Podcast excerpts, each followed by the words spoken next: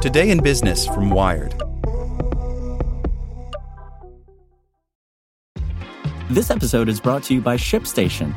You know, some things take a lot of work, like sending little robots to far off distant planets. And just as that's challenging, so too is running a successful e commerce business, especially when there's so much to do. So I want to introduce you all to ShipStation. Now, I love using ShipStation because of its easy to use dashboard, which makes managing orders and printing labels a breeze and super smooth. Oh, and the customer service is just out of this world. It's exactly what you need to help grow your business. Sign up for your free 60-day trial at shipstation.com slash technews. That's shipstation.com slash technews. What if I told you that you can support your blood pressure and healthy CoQ10 levels with two chews a day? The new SuperBeets Heart Chews Advanced is now supercharged with CoQ10. That's like getting CoQ10 for free. Our powerful blend of beetroot, grapeseed extract, and CoQ10 supports your cardiovascular health. Visit radiobeats.com and find out how you can get a free 30-day supply on bundles and save 15% with the promo code DEAL. Here's today's spoken edition of Wired. How Facebook Wants to Improve the Quality of Your News Feed by Nicholas Thompson.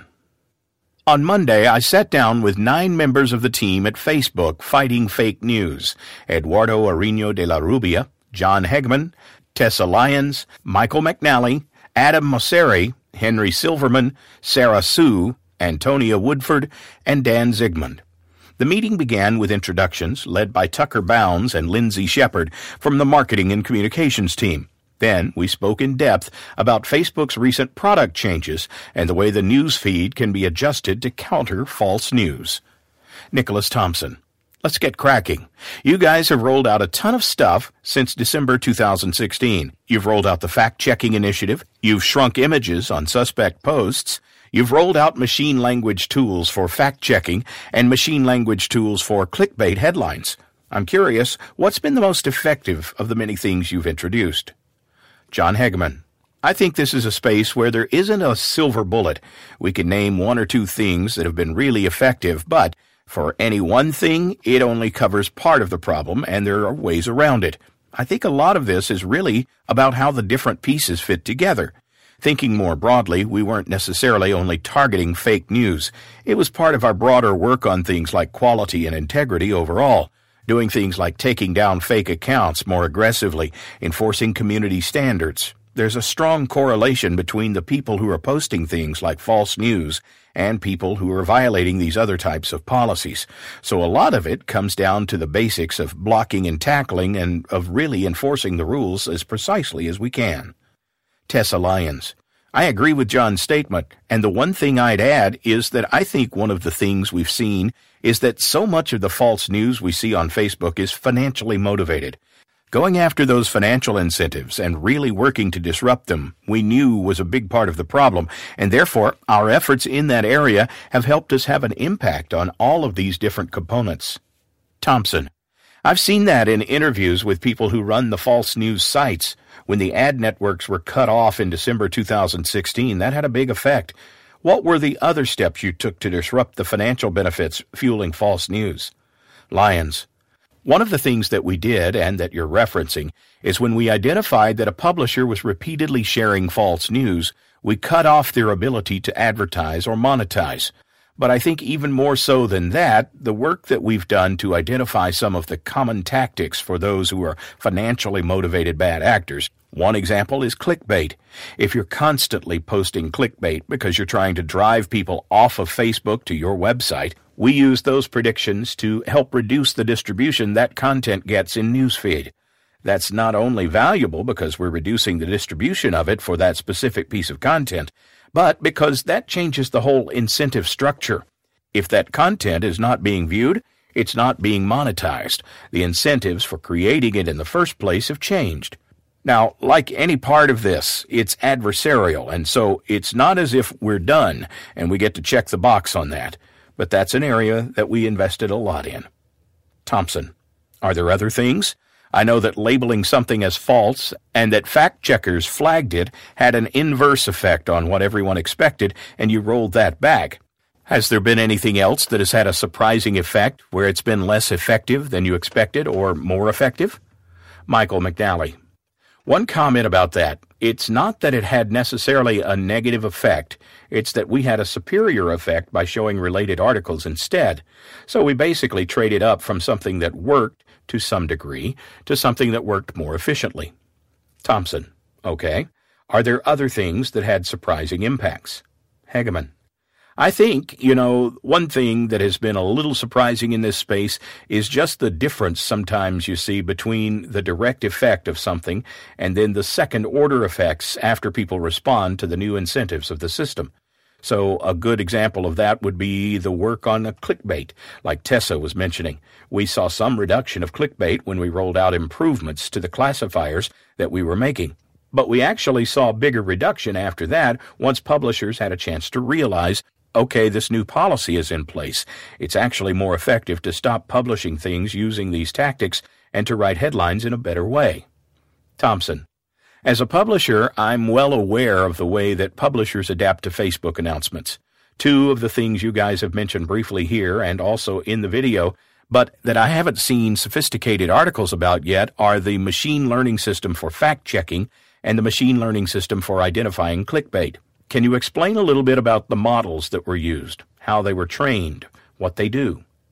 McNally. With clickbait, we define what it is as a policy statement, and then we have raters look at large volumes of material and they label it as clickbait or not. And then we have deep neural networks that do indeed train on the text itself and learn the patterns.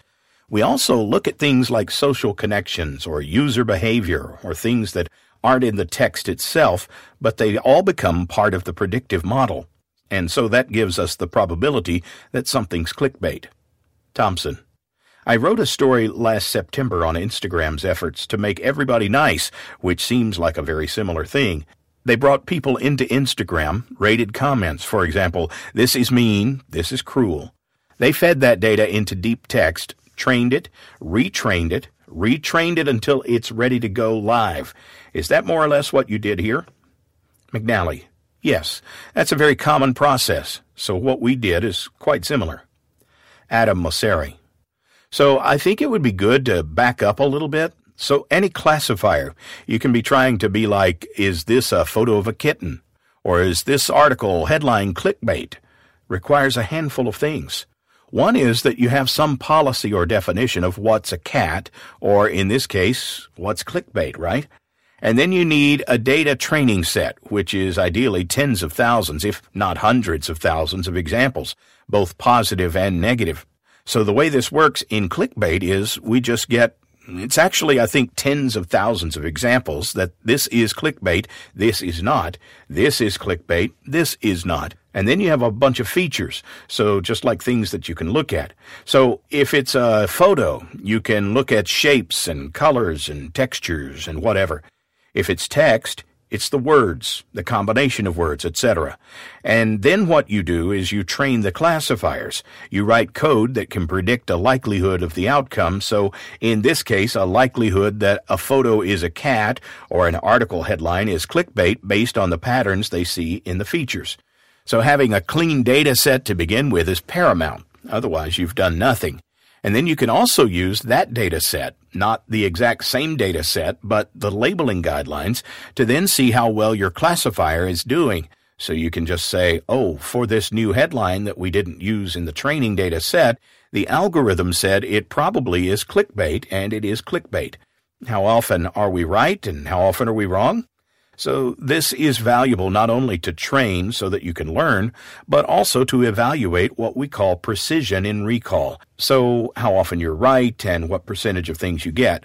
That is standard for machine learning classification. Doesn't matter what you classify. Thompson. And then you tune it, right? And you say if there's a 90% chance of clickbait or 95 or 85 depending on how you feel. Mosseri. Yeah. You add new features and you could tune the model and do all these things to get more accurate, so that's called prediction accuracy. But then what you can also tune is okay, now you have a number. Let's say it's pretty accurate that this is 90% clickbait. What do you want to do with that? And so we, you know, you have to decide are you going to just demote things above a certain threshold. These are all things that we tune over time just to try and be more effective. Sara Su. And just to add to Adam's description, I think this highlights one of the challenges of classifying misinformation versus classifying clickbait and why it's really important for us to use a combination of algorithms and humans. So most false news is designed to look like real news, and so training based on examples gets us part of the way there, but that's why it's important for us also to partner with the third-party fact checkers to make that final determination. So I think Tessa can probably speak a little bit more to that process, and then I think, Henry, you can also speak more to details of how we scale this. Henry Silverman. One of the things that I think is important to know is that we continue this labeling effort. It's not something that we stop because we want to make sure that if the ecosystem adapts, that we adapt with it. And so you know the way Adam described clickbait, we are still continuing to label clickbait because we establish these principles about what clickbait is and we label for it. And maybe our model predicts something of what clickbait was in 2017, but say clickbait becomes something different in 2018. We still want to know that. So we're always evaluating this classifiers against the current ecosystem. Thompson. Fact checking is harder problem, right? Because it's not just a headline, it's the entirety of the text. Lyons. I was going to say selfishly the reason I thought it was helpful to talk about the clickbait part at first is because it's helpful to draw some distinctions. And so one of the distinctions is for clickbait or kittens. You can develop a lot of training data and you can have people that we can hire to develop that training data pretty quickly. One of the challenges in the misinformation space is there's not a database that you can go to and say, everything here is absolutely true and everyone absolutely agrees. And everything here is absolutely false and everyone absolutely agrees. And so actually determining how you get the training data to start training a model is one of the challenges. So what we've done is we've used our partnership with fact checkers and the data that we get from fact checking and some of the features that we focus on are at this point less about the content and more about some of the behavioral signals. So for example, every piece of content on newsfeed, you can give feedback as a user that it is false news. So that's one piece of information that we get.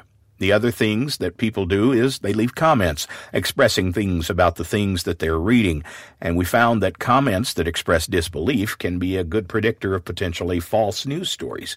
But we're also constantly working to increase the amount of training data that we have, working with fact checkers and starting to explore other systems, and also working to expand the number of features or signals that we're able to use. Thompson. So you're not actually looking at the text and then comparing it to Wikipedia or checking dates. You're just looking at comments, headlines, fact checking, right? Or are you analyzing the body of the article? Lyons. So right now, we're analyzing the body of the article to the extent that we're trying to identify duplicates and near duplicates of things. One of the things we've seen, and that we've seen covered a lot, actually, is that an individual false news story will be copy and pasted by a bunch of other people to try to create ones that are very similar with maybe a few nuances. The joke that I heard recently is that the only thing cheaper than creating fake news is copying fake news. So when you think back to those financial incentives, we have to go after not just the first posts, but also the duplicates. So we do use a lot of natural language processing to predict those similarities between different articles. But for actually predicting individual pieces of false news, we're relying a lot on signals from people and on the behavioral signals that we know about a piece of content. So how it goes viral, who shared it, what that pattern of growth might look like, and also looking at predictors of who's shared or reported this type of content in the past.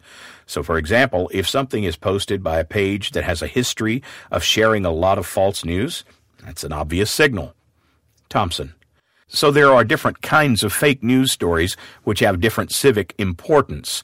So I was just looking at a list of fake news stories, so like woman falls asleep at morgue and is cremated doesn't actually affect how America's democracy functions, like Trump executes all the turkeys Obama pardoned, is political but doesn't matter.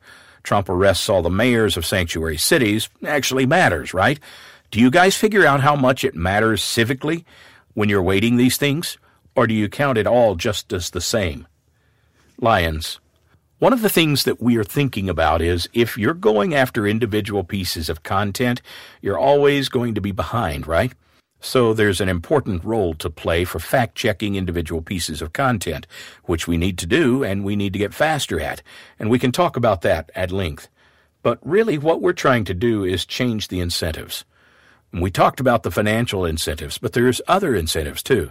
You know, if you're trying to build an audience for ideological reasons, or you're just trying to make money, whatever the incentives might be, all of these different types of content might be helping you achieve the growth that you're trying to have in your audience and achieve the objectives that you're trying to have. So while it might seem like a trivial story isn't as important as a story about real world events, actually knowing that that story is false and understanding the pages that have shared it and how it's grown and being able to take action not just against that content, but all those actors is important for stopping the spread of the really serious stuff as well. Thompson, that makes sense. But you could weigh your machine learning algorithms differently for different segments, right? You could be like anything that's about 97% chance of clickbait. If it's a joke, knock it out. But if it's above 80% on politics, knock it out, right? Do you do that? McNally. It's possible to combine separate signals additively. So if there's a demotion or a penalty that comes from something being clickbait, another one that comes from ad farms, another one that comes from misinformation risk, yeah, they could be additively combined in some way. Mosseri. We don't have varying thresholds for different types of content, just to answer your question very clearly. I think there are pros and cons of doing so. I don't think civic content is necessarily the only content where you've got real risk of harm. And then you also complicate the metric. You complicate how you measure success. It can slow down the teams, etc. If you're particularly interested in civic content, the good news and the bad news is political content is like wildly overrepresented in most problematic content types, be it clickbait or withholding content or false things, etc. Because tactics to play on people's emotions in politics are one of the most effective ways on getting people riled up. But no, we don't weight them differently right now. I think we could consider that in the future, but with this type of integrity work, I think it's important to get the basics done well, make real strong progress there, and then you can become more sophisticated as sort of a second or third step. Thompson. Let's go to the academia stuff that you guys are announcing. What kind of data do you think you're going to give to researchers that you haven't given to them before? Lyons.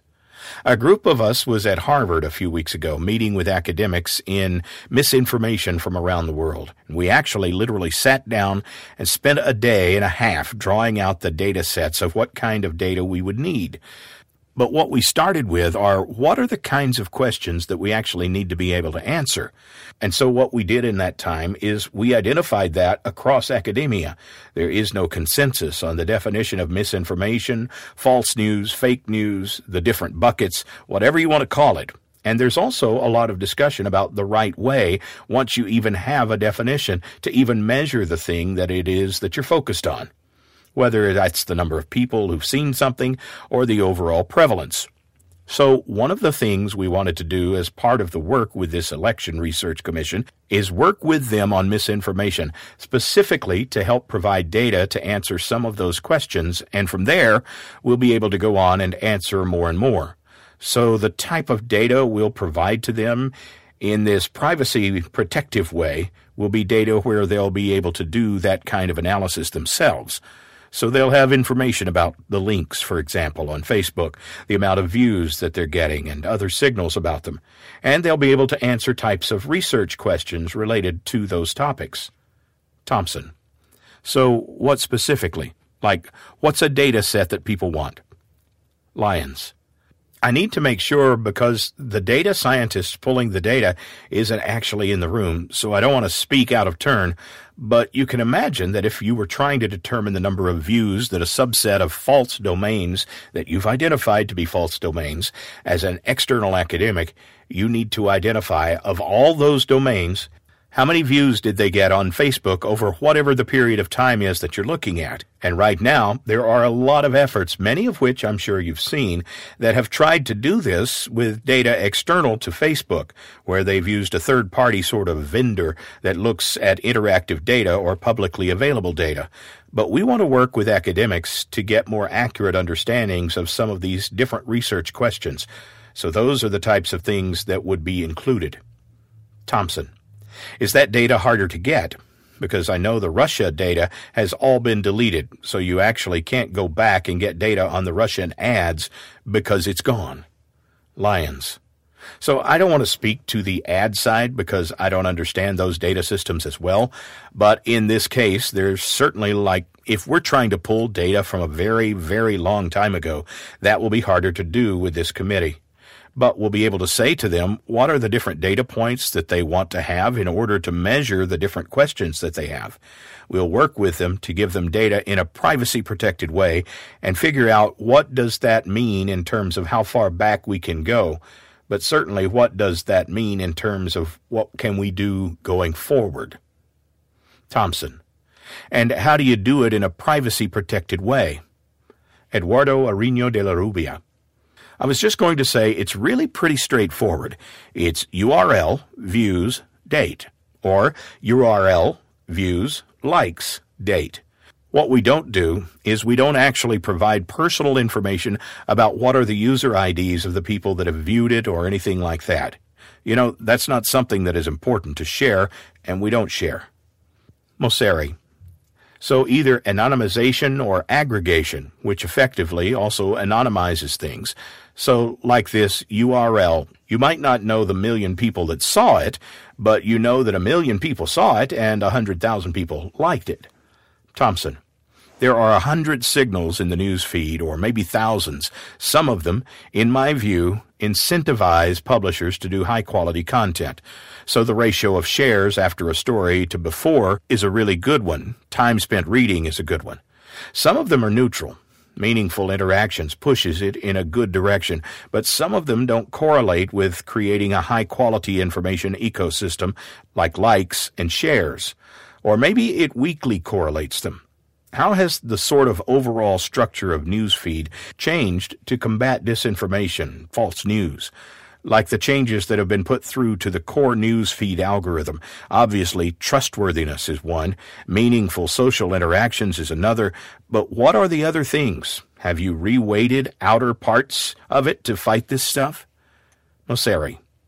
I think it would be good to back up a little bit. So there are hundreds of thousands of signals. There's only maybe about a few dozen predictions, just to be clear. So a signal would be like, oh, what time is it right now? How fast is the internet connection? Who posted this? Do people tend to like and comment on her things, etc.? A prediction would be like, how likely are you to like? How likely are you to comment? How likely an article is to be clickbait? In general, over the last couple of years, I think you've seen us move more and more weight in the value model from lighter weight interactions like clicks and likes, etc., to heavier weight things like how long do we think you're going to watch a video? Or how long do we think you're going to read an article? Or how informative do you think you'd say this article is if we asked you? Or now we're getting into things like broad trust, etc. So you've seen the weight shift in that direction, which is, I think, our way of shifting towards quality. But this is an area where I think we need to really be careful because there are certain ways where I think it's appropriate for us to get involved in quality. So within news, we focus on informative content, broadly trusted content, and local content.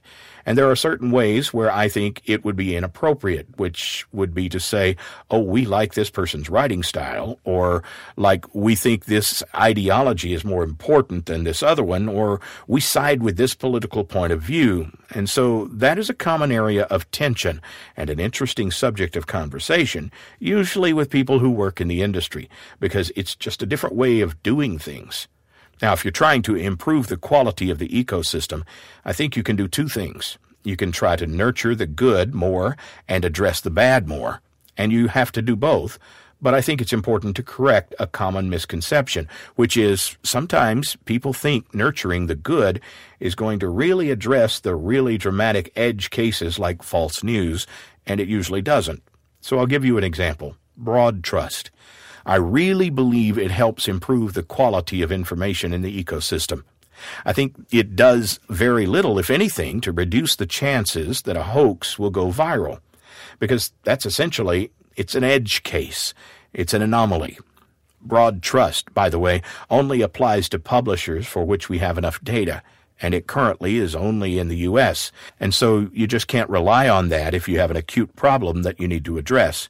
And so we do a lot of stuff to try and nurture the good more. And I'm proud of that work, and we'll do more, and I think we have a long way to go. But I don't think it, by and large, does too much for some of the by and large integrity problems. You need to actually define those problems and try to address them head on. Thompson. That's fascinating. Can you say a little bit more about how you reweighted toward the heavy stuff or toward the serious stuff? Mosseri. We've been adding these things, right? Like we didn't use to predict how long you would read an article for. We didn't used to have a sense for how broadly you trusted a domain was. We didn't predict how long you would watch a video for. We call these things P something, P comment, P informative, how likely you are to comment, how likely you are to see this story as informative. So as we've added those over time, just by adding other predictions and outcomes, that shifts the weight from the lighter weight things to the heavier weight things. Local is another one we launched in January. Hegeman. I think his last point about just having more of these signals is just really, really important because, you know, you pick out any one of these things and you're going to be able to point out cases where it all goes wrong because they all do some of the time. But each one is still additive to the overall picture. And so part of this is just about we need to have more and more predictors that add more and more nuance to the picture about overall quality and how much people want to see something. Thompson and none of them is a perfect indicator. We joke at Wired the best way to have someone spending a long time reading your article is has to be really clean and beautiful and then have a terribly edited ending so people get fluxumed there. Mosseri. This is like what it's like to work on ranking, though, because there is no black and white everything you come up with, not only externally but internally, someone will be like, here's a use case where that backfires, and you have to be like, yes, but does it work? Does it add more value than it creates problems? Are the problems it creates not particularly expensive? And you deal in the gray all day, every day. Thompson. So there was a chart that circulated recently, and it showed the news sites that had done the best since the trustworthy stuff was put out there. And I think Fox was at the top. It was just not what you expected.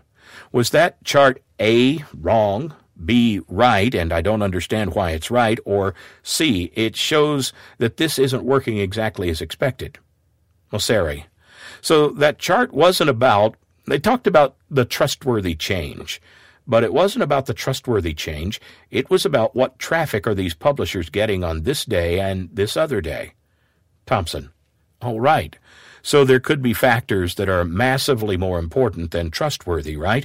They just have like better writers and editors over the last three months. Su. I think that in addition to the thousands of signals and dozens of predictions that we're constantly adding to, there's also just fluctuation in the ecosystem. So some days there's just more news, or people are just more engaged with the news. And I think John touched on this earlier. There's this vicious or virtuous cycle, depending on how you see it, of publishers reacting to the changes.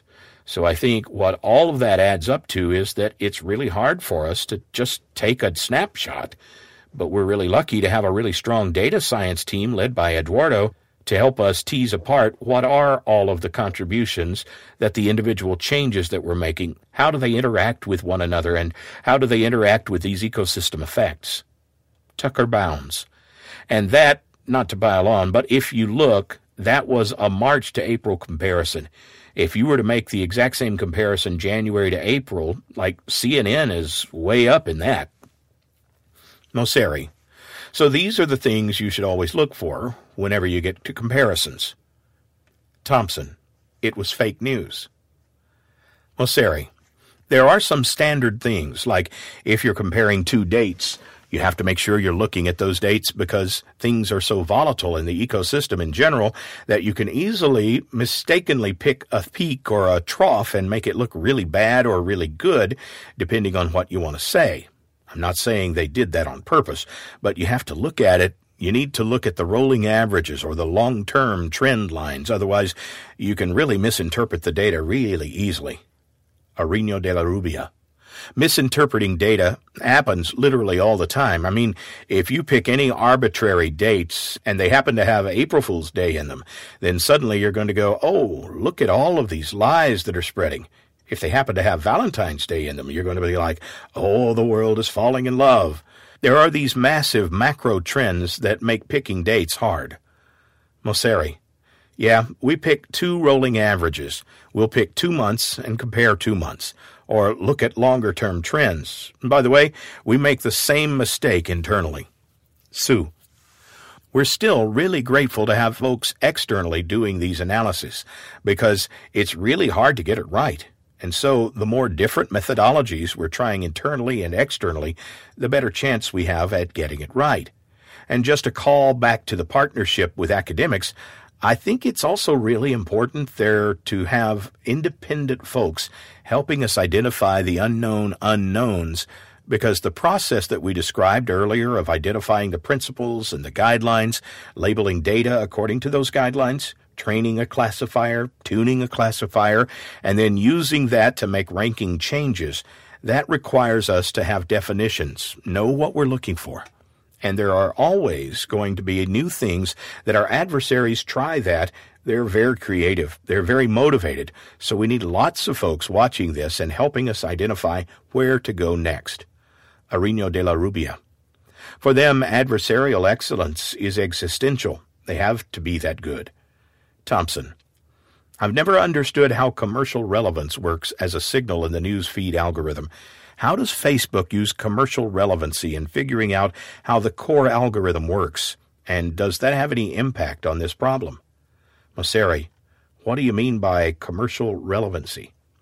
Thompson, so if I put up a post and it's something where an advertisement next to it is likely to be clicked on because of some psychological effect of the post, does that make the post appear more frequently in my friends' feeds or people who follow my page's feeds? Multiple people. No. Zigmond. Unless there was some weird feedback where, because ads were doing well next to it, people were then spending more time on feed, and so more people were seeing it and interacting. I mean, there would have to be some really complicated indirect relationship Within Newsfeed, all we do is reserve certain real estate for ads, and then another team works on filling that real estate. Thompson. So the way that the post interacts with the ads has no bearing? Multiple people. No. Thompson.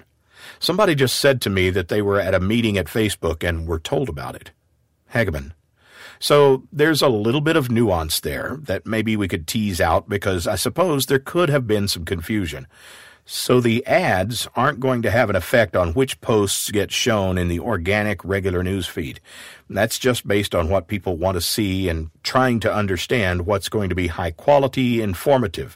I suppose it is true that which posts you see, which normal posts you see from the pages or people you're friends with, could have some influence on which ads get shown next, or which exact position that an ad gets shown after that. So I suppose there's probably some potential for influence in that direction if I'm trying to think through all the details. Maybe that's where some of the confusion came from. Mosseri. Or a different context than feed. So there's like in like related videos, there's definitely in feed, all the research we've done suggests that people don't think of it as like one place. They think of it as a bunch of different stories that they're scrolling through.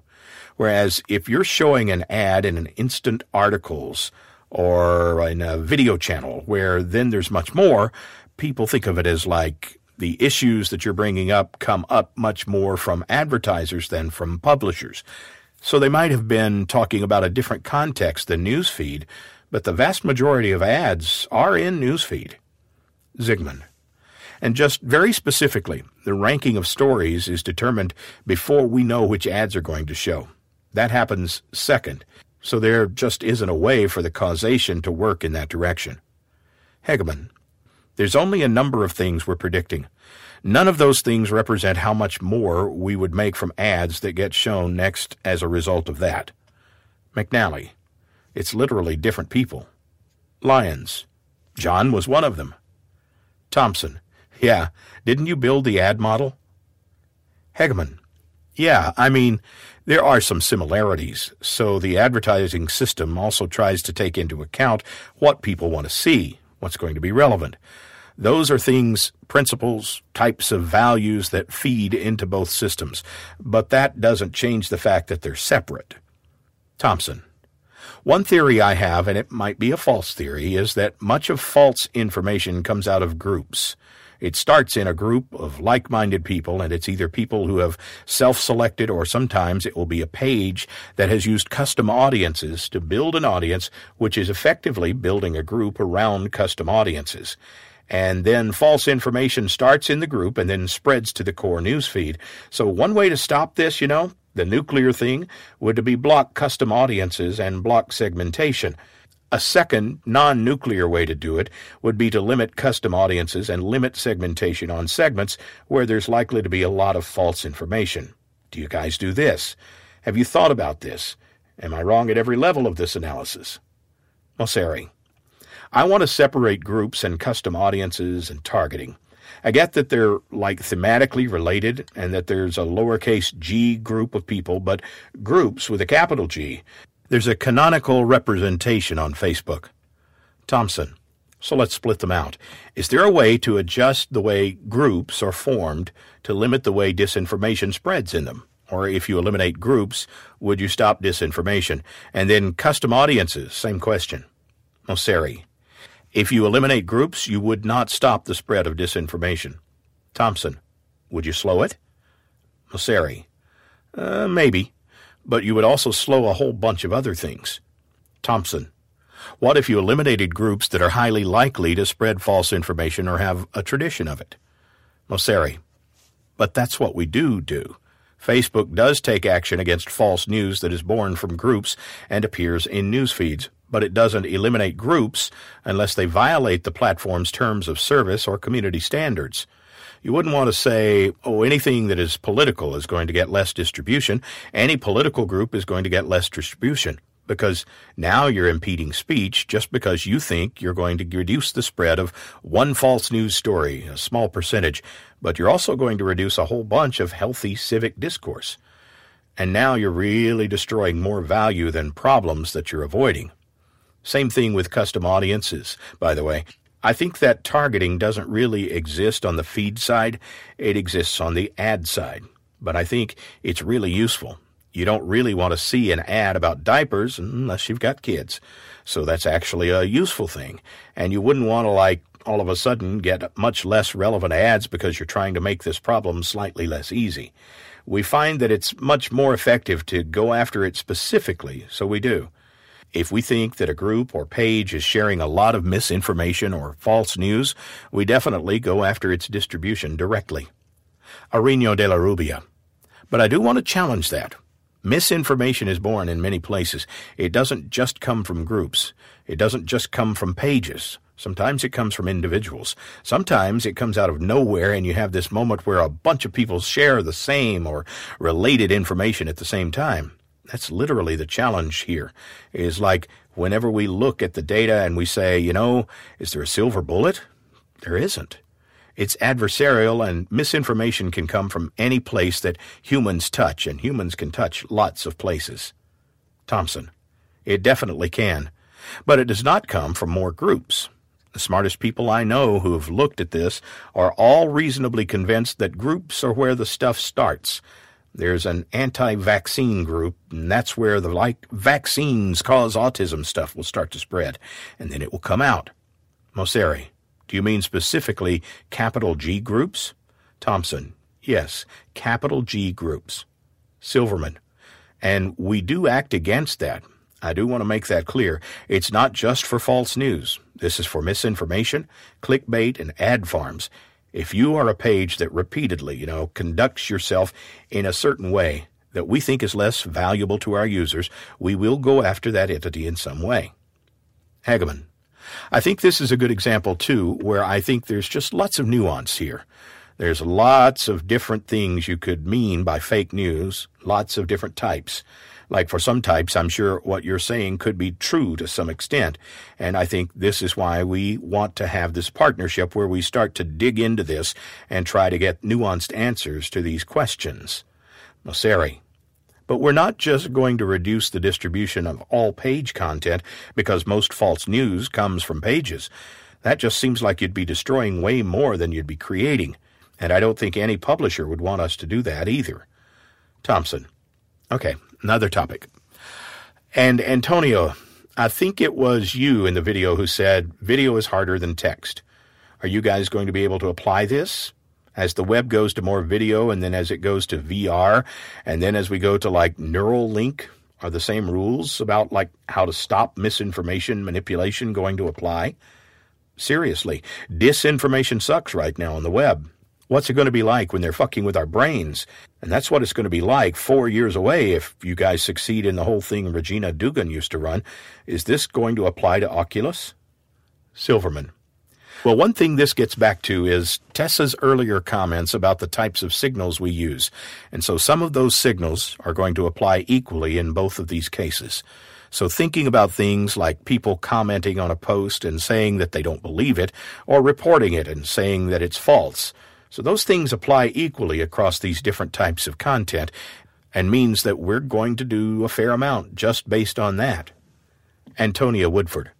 I was going to say there's short term actions that we're trying to take and then long term investments that we're trying to make. So in the short term, we're starting to pilot in a couple of countries the ability to verify photos and videos working with the same fact checking partners that we already have for links and starting to try to predict what might be misinformation in a photo or video using the same kinds of signals that we already use today. And Tessa spoke to earlier that John also mentioned, but we're also aware that as technology develops, there will be more and more sophisticated kinds.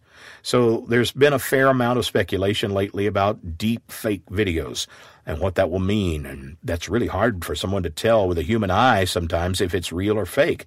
That's where we're working really hard with our artificial intelligence teams elsewhere in the company to try and get ahead of those trends and be able to start detecting those algorithmically. Thompson. So are you guys going to gradually will people on your team move from text to video to VR to McNally? We are, in some sense, already moving some people along that stack. Mosseri. More photo and video. I think VR is still a little far out. Thompson. Can you just say what is the best data on how successful you've been? I know you knocked out a lot of accounts, but what the percentage of content on Facebook that is false in August 2016 versus May 2018? Where are we now? Lyons. So we know that it was a small number to begin with, and we know that it's declining. One of the reasons that I'm really excited about this collaboration that we're doing with academics is because the thing that's made it hard to share that number is because who's defining what's false for August 2017 and who's defining what's false for August 2018 or whatever the points in time are that you're choosing. So we're committed to sharing prevalence data, reach data, whatever the sort of metrics are that we in collaboration with this academic community come up with that will help measure not just our progress over time, which is really important, but ideally help become ways that we can measure broader progress across the internet, across social media over time. Which we need not just to show the progress, but also so that we can understand when things are spiking, what's happening, so that we can engage this broader set of stakeholders in helping to fight these challenges. Zigmond. The other thing I would say is I worked on this a fair amount. I mean, a point that you made earlier is not all misinformation is the same. Some has more real world consequences, some has very little, and so it's not strictly a numbers game. And I think our perspective also is that any amount is too much. And so, you know, reducing it by 10%, 50%, even 99% would be great.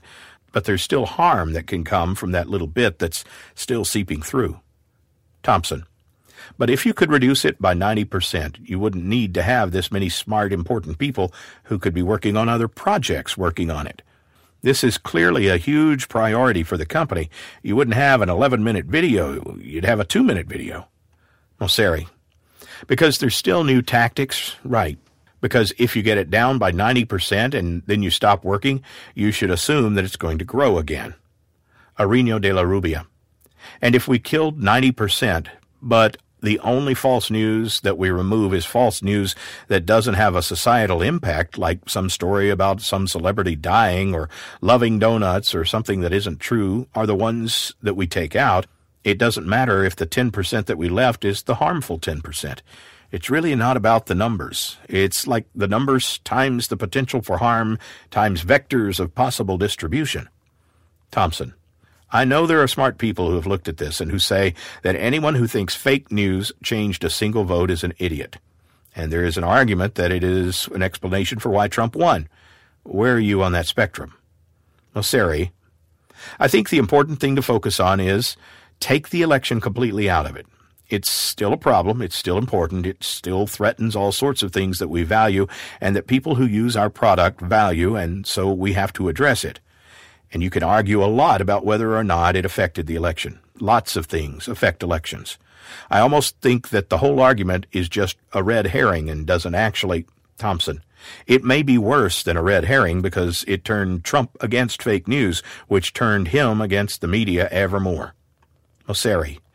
It got pretty complicated pretty fast. But for us, honestly, it's a problem we are responsible for stopping the spread of false news on our platform to as close to zero as humanly possible, and we're going to pursue that. Thompson, is there anything I missed that we haven't talked about? Lyons. One thing that's important to keep in mind is this is a global challenge. That's been true forever when it comes to misinformation. But it's certainly true today, and the way in which this problem manifests globally and the tools that we have to fight it globally are in some cases different. And so we all spend a lot more of our time than was represented in this conversation thinking about those components. Thompson, are there elections like are you guys currently focused on the Mexico elections? Many voices, all the upcoming elections. Lyons, but also all the non election times. There's particularly in some countries outside of an election, misinformation can be just as damaging as anything else, and so we're very globally focused right now. Zigmond.